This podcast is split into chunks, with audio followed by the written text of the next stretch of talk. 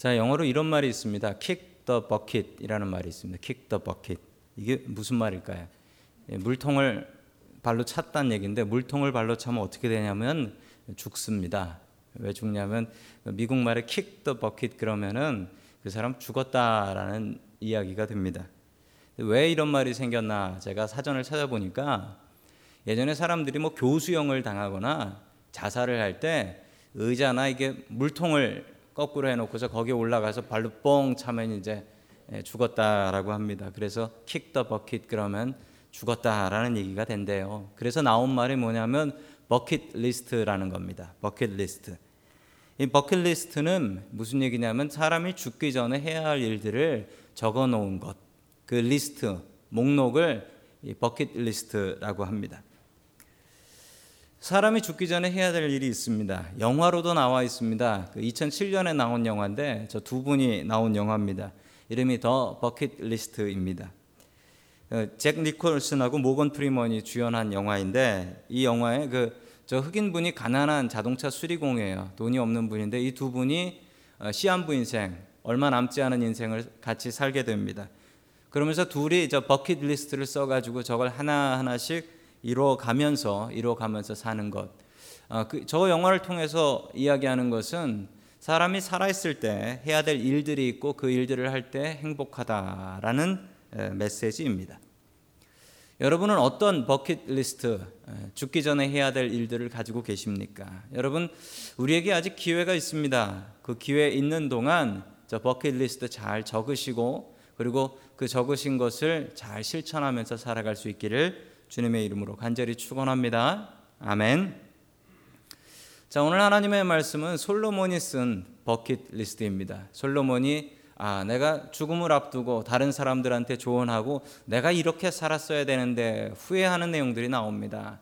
그 첫 번째 내용, 하나님을 제대로 믿으라입니다. 여러분, 하나님 제대로 믿어야 합니다. 그 말씀이 전도서 9장 1절에 나옵니다. 우리 같이 읽습니다. 시작. 나는 이 모든 것을 마음속으로 깊이 생각해 보았다. 그리고서 내가 깨달은 것은 의로운 사람들과 지혜로운 사람들이 하는 일을 하나님이 조정하신다는 것, 그들이 사랑과 미움까지도 하나님이 조정하신다는 것이다. 사람은 아무도 자기 앞에 놓여 있는 일을 알지 못한다. 아멘. 하나님께서 세상을 모두 다 조정하신다라고 이야기를 하고 계십니다. 사람이 뭔가를 많은 것을 계획하고 운영할 수 있는 것 같습니다. 사람들이 갈수록 똑똑해져서 그리고 컴퓨터가 너무너무 똑똑해져서 우리가 무엇을 할지도 이 컴퓨터가 계산할 수 있다라고들 하고요. 또 요즘은 그 뭐 unmanned vehicle이라고 그러죠. 그 무인 자동차. 그게 요즘도 길에 돌아다니고 있습니다. 언젠가는 아, 그런 차 팔 것 같습니다. 운전 안 해도 아, 저절로 가는 차. 얼마 남지 않은 것 같습니다. 사람들이 참 대단합니다. 별이 별걸 다 만들고 있습니다. 그런데 여러분, 사람들이 모든 것을 다 계획할 수는 없는 것 같습니다. 여러분, 사람들이 계획은 세웁니다. 그런데 중요한 것은 그 계획대로 되고 안 되고는 사람 마음이 아니고 하나님 마음이라는 사실입니다.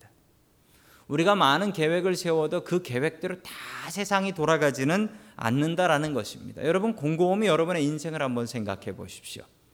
계획이 있었죠? 여러분, 그 계획대로 지금까지 쫙 다 되어 왔습니까?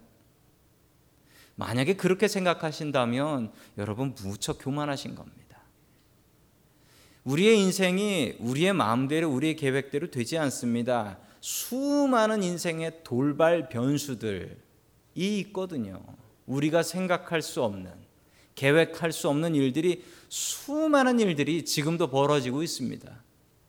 그렇기 때문에 우리는 하나님을 의지해야 됩니다. 그 모든 것을 운영하시고 계획하시는 분은 하나님이시기 때문입니다. 작년에 있었던 일입니다. 어느 고등학생 공부 잘하는 고등학생이 하나 있었습니다. 이 고등학생이 공부를 너무 잘하면 이제 또 부모님들이 하시는 게 뭐냐면 대학 구경을 시켜주죠. 그 college tour를 합니다. 보통 저쪽 동부 쪽에 있는 아이비 리그라고 하죠. 아이비 리그 좋은 학교들을 부모님들이 데려다 주면서 그 뭐 하버드 대학 가면 뭐 동상 이렇게 발을 쓰다 보면 거기 간다면서요. 뭐 그런 것도 하고 뭐 전 안 가봐서 모릅니다만 자, 그런 일을 하는데 이게 부모님이 아주 부유한 분이셨습니다. 아버지가 마이크로소프트 마케팅 팀에서 한 13년을 일하셨던 분이라 아주 부자였답니다. 자, 이분이 자기 아들을 자기 자가용 비행기에 태우고 그 아이비리그 학교들을 구경시키기 위해서 여기는 하버드고 그러면서 자기 아버지가 직접 직접 위치까지 다 알아가지고 자기 아들을 데리고 나선 거예요 비행기를 타고. 그래가지고 이 자가용 비행기가 아이, 비리그 학교 중에 하나인 그 예일 대학교라는 아주 좋은 학교죠. 예일 대학교 상공을 날다가 추락했습니다. 추락해서 아버지와 아들 그리고 저 집에 살고 있었던 두 아이까지 해서 총 4명이 그 자리에서 다 즉사를 했습니다. 얼마나 안타까운 일인지 모릅니다. 이 아버지와 아들이 저 비행기를 타고 갈 때는 어떤 마음으로 갔을까요? 야, 우리 아들 공부 잘하니까 여기 있는 학교 중에 하나 가야 돼. 아버지가 태워주니까 아들은 또 신나가지고 비행기 타고 나갔겠죠? 저렇게 될 줄 누가 알았겠습니까? 솔로몬은 왕이었습니다. 솔로몬은 왕이어서 세상 자기 마음대로 다 운영할 수 있었습니다. 게다가 솔로몬은 천재였습니다. 머리가 아주 좋았습니다. 그래서 자기가 계획한 대로 세상 다 돌아가는 줄 알았는데 지금 깨닫는 것은 무엇입니까? 세상이 왕 마음대로 되는 것도 아니고 사람 마음대로 되는 것도 아니고 세상은 누구 마음대로 돌아간다? 하나님 마음대로 돌아간다. 그래서 우리가 하나님 의지해야 되는 겁니다. 왕인데도 불구하고 내 마음대로 세상이 돌아가지 않는다라는 것을 솔로몬은 너무 잘 알고 나이 들어서 후회하고 있는 겁니다. 여러분 솔로몬은 젊어서 자기의 잘난 머리를 믿고 솔로몬은 젊어서 하나님 대신에 천 명의 아내가 데려온 천 명의 우상들을 섬기며 살았습니다. 그리고 이제 후회합니다. 내가 인생 이렇게 살면 안 됐는데, 내가 하나님 더 의지해야 됐는데. 여러분, 이 후회는 누구나 다 죽을 때 하는 후회입니다. 죽음의 자리 앞에서 그 누구도 피해가지 않는. 여러분, 죽음의 자리에서 다른 것 후회하지 않습니다. 대부분 후회하시는 게 내가 살았을 때, 내가 기회 있었을 때 조금 더 하나님을 의지할 걸. 그래야 내가 저 천국 가서 하나님께 인정받을 텐데. 여러분, 우리에겐 기회가 있습니다. 솔로몬이 적었던 첫 번째 버킷 리스트. 하나님 제대로 의지하기입니다. 여러분 이 미션 이 리스트 제대로 수행할 수 있기를 주님의 이름으로 간절히 축원합니다. 아멘. 두 번째 하나님께서 우리에게 주시는 말씀, 우리가 살아 있을 때 해야 될 것은 음식에 감사하라라는 말씀입니다. 음식에 감사하라. 우리 7절 말씀에 나옵니다. 7절 말씀 같이 봅니다. 시작. 지금은 하나님이 내게 하시는 말을 좋게 보아 주시니 너는 가서 즐거이 음식을 먹고 기쁜 마음으로 포도주를 마셔라. 아멘. 대학교 때 제 친구 하나가 있었는데 그 대학교 때 친구 하나가 식당에서 학교 식당에서 식사를 하는데 식사 기도를요 엄청나게 길게 해요. 다른 친구들은 먹고 있는데 혼자 기도하고 있고 가끔은 눈물도 흘려가면서 식사 기도를 해요. 너무 신기해서 그리고 이상해서 물었습니다. 야 친구야, 너 왜 식사 기도를 그렇게 길게 하냐? 라고 했더니 이 친구가 뭐라 얘기했을까요? 이 친구가 이렇게 얘기했습니다. 내가 하는 기도가 식사 기도밖에 없어서 이거라도 제대로 하려고. 아, 저는 식사 기도 그렇게 길게 하면 다른 기도 더 길게 할 줄 알았어요. 근데 아주 엉뚱한 대답이었습니다. 내가 하는 기도가 식사 기도가 전부라서 이거라도 똑바로 하려고. 여러분 이거 본받아야 될 일입니다. 이건 본받아야 될 일이에요. 곰곰이 제가 생각해 보니까 너는 하루에 세 번 제대로 주님 앞에 기도하냐? 제가 그 친구를 비웃을 수가 없더라고요. 아니 본받아야겠더라고요. 물론 같이 가족끼리 식사하는데 그렇게 길게 기도하시면 욕 먹습니다. 여러분 혼자 기도할 때 이렇게 좀 기도하면 좋겠어요. 여러분 본 받으십시오. 하루에 세 번이라도 제대로 하나님 앞에 기도하자. 여러분 기도가 힘입니다. 기도가 능력입니다. 여러분 기도의 능력을 믿으시는 저와 여러분 될 수 있길 축원합니다. 아멘. 여러분 음식에 감사하고 기뻐해야 합니다. 솔로몬이 쓴 글입니다. 솔로몬은 왕이라서 먹을 것 걱정 안 하고 살았겠죠. 솔로몬이 먹을 것 보면서 그 먹을 것에 정말 감사했을까요? 당연하다고 생각했을까요? 아마 당연하다고 생각했을 것입니다. 내가 왕이니까 나를 좋은 음식으로 먹이는 게 당연하지. 여러분, 솔로몬이 그것을 후회합니다. 음식을 즐겁게 먹고 음식에 감사할 수 있어야 한다는 사실입니다. 여러분, 음식에 얼마나 감사하십니까? 음식 준비하시는 분들 계시죠, 여기에? 오늘도 식사 당번 계실 텐데, 음식 준비하시는 분들, 가족을 위해서 정말 감사함으로 즐겁게 음식을 준비하고 계십니까? 아니면 해도 해도 끝없는 이 지겨운 음식. 내가 언제까지 이 밥 하다가 이 밥 먹다 죽는가? 이런 불평하시면서 사십니까? 여러분 곰곰이 생각해 보면 내가 준비할 음식이 있고 그리고 내가 준비해서 먹어줄 가족이 있다는 것이 감사한 일이 아닌가요? 여러분 감사해야 될 일입니다. 내가 준비할 음식이 없고 내 음식을 먹어줄 사람이 언젠가는 없어져서 그래 이제 자유다. 나는 이제 나가서 사 먹고 살 거다. 이러면 행복할까요? 이러면 행복해질까요? 여러분, 이러면 행복해지지 않습니다. 내가 음식을 하고 그것을 감사하게 먹어줄 수 있는 사람이 있다라는 것이 얼마나 행복한 일인지 모릅니다. 여러분, 반대로, 반대로. 집에서 음식을 드시는 분들은 여러분 그 음식에 감사하며 살고 계십니까? 여러분, 우리가 기도할 때 하나님께만 감사합니까? 여러분, 음식을 대할 때는 우리가 하나님께 감사해야 되지만 준비한 사람에 대한 감사도 분명히 있어야 합니다. 준비한 사람을 위한 감사. 여러분 감사해야 됩니다. 이게 당연한 음식들인가요? 당연히 매 주일 오면 점심 식사가 당연히 제공되는 건가요? 여러분 아침부터 심지어 저보다도 일찍 오셔서 준비하시는 분들이 계십니다. 그 음식을 위해서 한 주간 동안 열심히 뭘 할까 고민하고 그리고 시장 보고 기도하는 마음으로 준비하신 분들이 계십니다. 여러분 그거 당연한 거 아니에요. 그거 당연한 거 아니에요. 여러분 그 음식을 준비하는 사람에게 감사하셔야 됩니다. 오늘 식사 당번하시는 분은 인사 많이 받으실 줄로 믿습니다. 예, 아멘이지요. 여러분 집에서 식사하실 때도 하나님께만 감사 기도하시면 반칙입니다. 그 음식 주신 분은 하나님이시지만 준비한 사람에게도 감사해야 됩니다. 여러분 이 두 가지 이야기에 해당 안 되시는 분 없을 겁니다. 준비를 하시든지 드시든지 아니면 본인이 다 알아서 하시든지 여러분 감사하십시오. 즐겁게 준비하시고 감사함으로 드실 수 있길 축원합니다. 아멘. 제가 고등학교 때 저희 학교 교과서에 실렸던 이야기입니다. 실제로 있었던 일입니다. 어느 가난한 신혼 부부가 있었습니다. 남자가 직장이 없었습니다. 그리고 아내는 직장이 있었습니다. 아침에 보니까 쌀이 떨어졌습니다. 아침을 못 먹고 직장에 나가게 됐습니다. 뭐 여자분 직장이 좋은 직장은 아니었고 시장 가서 시장 일도 없는 일이었습니다. 배가 고파서 점심 때 집에 들어와 보니까 남편이 밥을 차려놨습니다.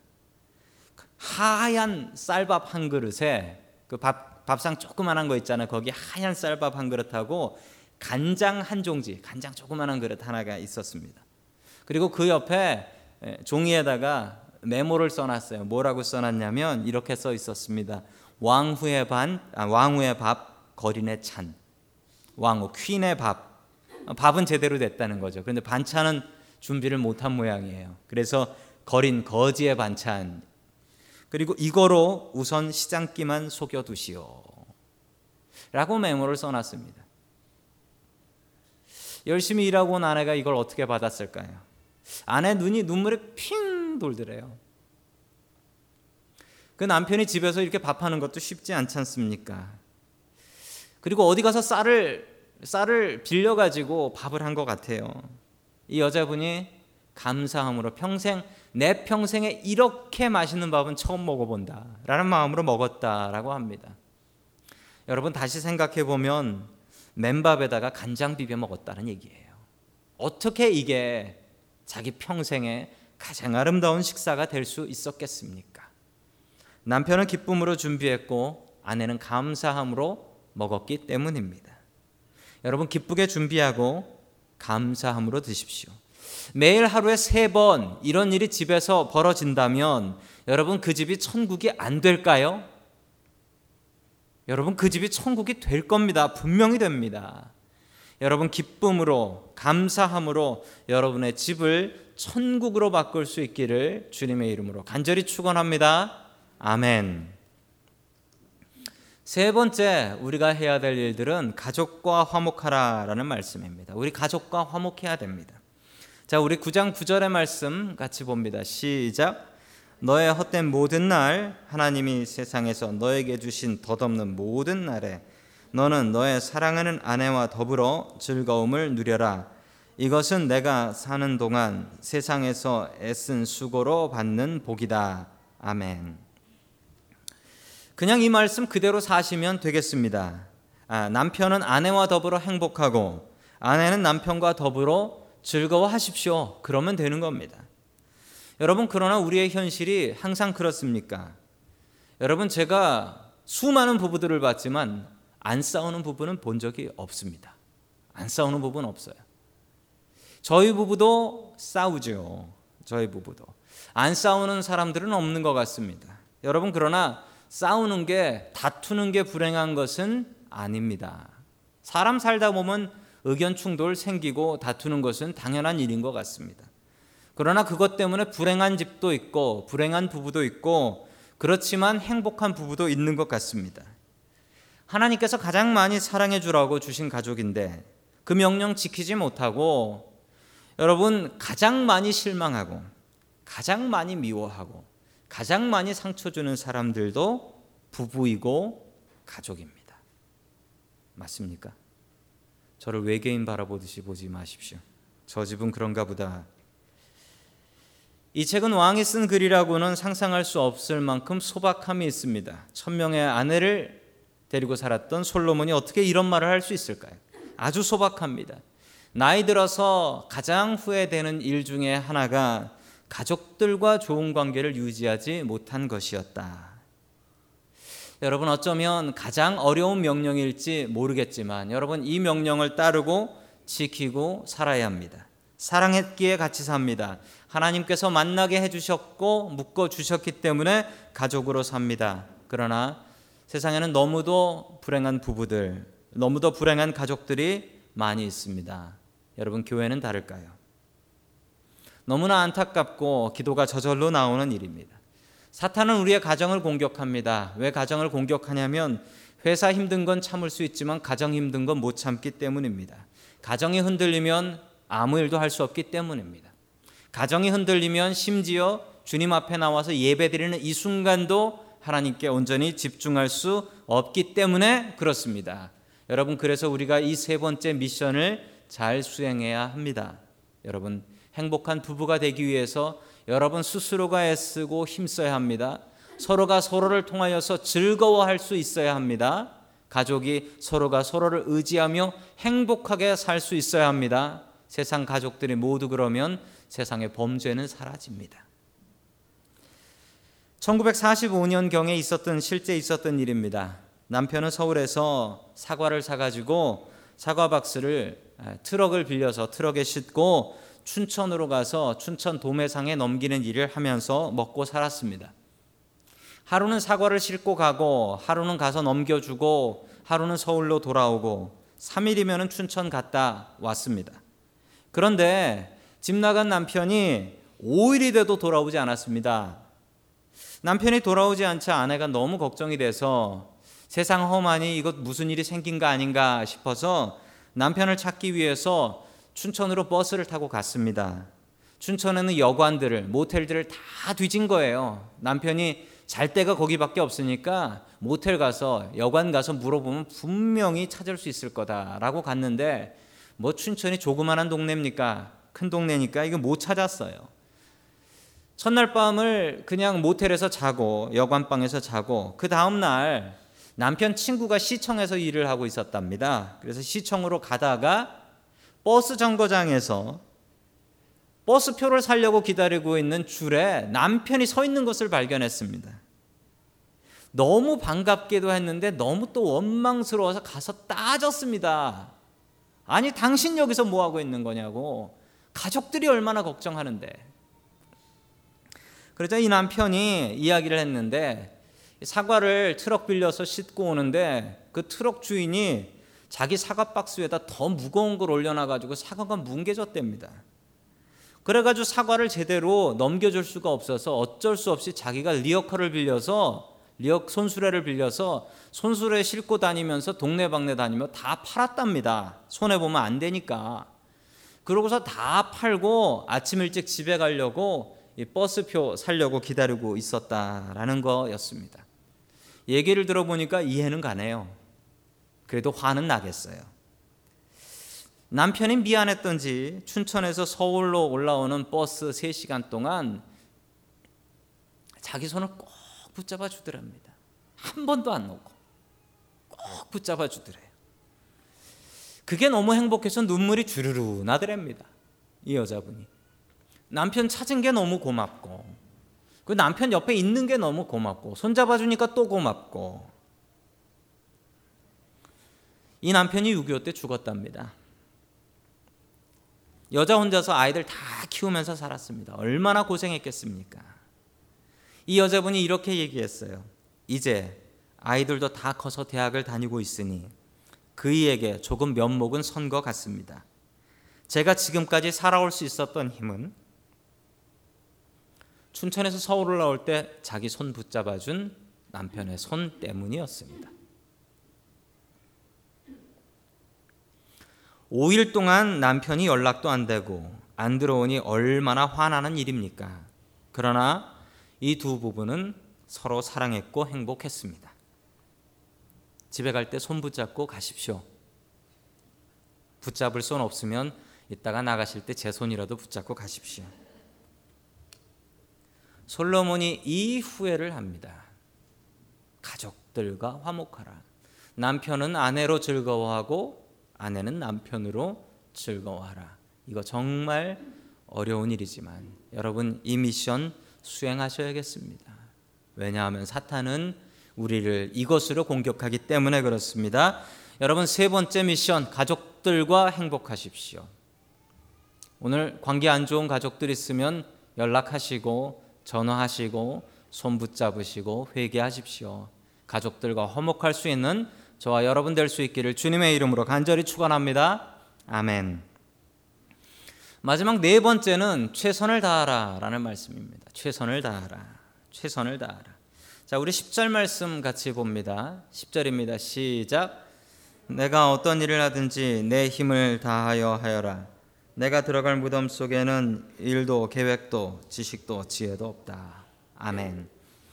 어떤 일을 하든지 최선을 다하라는 이야기입니다. 이게 어떤 일을 하든지예요. 어떤 일, 무슨 일을 하든지. 여러분 한국 사람들이 열심히 일하나요? 열심히 일 안 하나요? 열심히 일합니다. 이민 온 한국 1세들, Korean American First Generation들은 성공한다고 합니다. 왜 성공하냐고요? 열심히 일하니까요. 여러분 First Generation들은 아실 거예요. 처음 이민 오신 분들은 우리가 영어가 잘 됩니까? 미국 사람들보다 키가 큽니까? 얼굴색부터가 완전히 다르잖아요. 우리가 이 미국 사회에서 살 수 있는 방법은 열심히 사는 수밖에 없죠. 그래서 여러분 small business 하시는 분들은 다들 그러실 거예요. 다른 가게보다 한 시간 일찍 문 열고, 다른 가게보다 한 시간 늦게 문 닫고, 다른 가게보다 조금이라도 더 일해서 싸게 내놔야지 그거 장사 되는 거 아닙니까? 우리 이민자들이 정말 열심히 삽니다. 그리고 이 베이 에어리에 사시는 이민자들이 훨씬 더 열심히 사세요. 왜냐하면 주택비, 생활비가 너무 비싸니까 내외간에 부부간에 같이 열심히 일하지 않으면 감당할 수가 없단 말이에요. 심지어 얼마나 열심히 일하는지 어느 음식점에선 그랬답니다. 손님이 와가지고 너 오늘도 열었냐? 제발 좀 쉬어라 라고 하면서 아니 오늘 먹으러 온 사람이 그런 얘기를 해요. 미국 사람들이 한국 사람들 걱정을 다 해줍니다. 여러분 한국 사람들 정말 열심히 삽니다. 고생스럽게 열심히 살아요. 그런데 여러분 그렇다면 하나님을 위해서는 얼마나 열심을 내십니까? 여러분들이 여러분 살기 위해서 그렇게 힘을 쓰고 애를 쓰시면 하나님 위해서는 얼마나 수고하고 얼마나 애 많이 쓰고 계십니까? 여러분 그 반에 그 반의 반 정도의 힘은 하나님과 하나님 일을 위해서 이 예배를 위해서 애쓰시고 계십니까? 여러분 사탄은 우리를 게으르게 합니다. 더 편하게 지내라라고 합니다. 사탄의 속임수에 넘어가지 마십시오. 편한 게 좋은 건 절대 아닙니다. 우리가 하는 나라 가는 그날까지 우리가 죽는 그날까지 우리의 신앙에는 게으름이 없어야 합니다. 목사님들 만나보면 요즘 교회 봉사자들 없다. 요즘 교회 예배자들이 준다라는 이야기를 합니다. 그리고 교인들이 갈수록 편해지려고 한다라는 불평도 하십니다. 내가 아니면 다른 사람이 일하겠거니 생각합니다. 좀 더 몸을 움직여 하나님의 일을 위해서 힘쓰고 하나님께 예배 드리는데 애써야 하는데 우리의 신앙이 점점 갈수록 게을러지는 모습을 보게 됩니다. 영어로 Sunday Christian이라는 말이 있습니다. 일요일만 크리스찬이라는 말입니다. 여러분 이 병에 걸리지 마십시오. 이 병에 걸리면 우리의 신앙이 게을러집니다. 하나님의 일 될 수 있으면 안 하려고 빼게 됩니다. 자기 중심적으로 변합니다. 편한 게 좋은 것은 절대로 아닙니다. 아주 존경스러운 목사님 한 분이 계십니다. 조지 휘필드라는 목사님이신데 요즘 분은 아니시고 1970년대에 계셨던 목사님이십니다.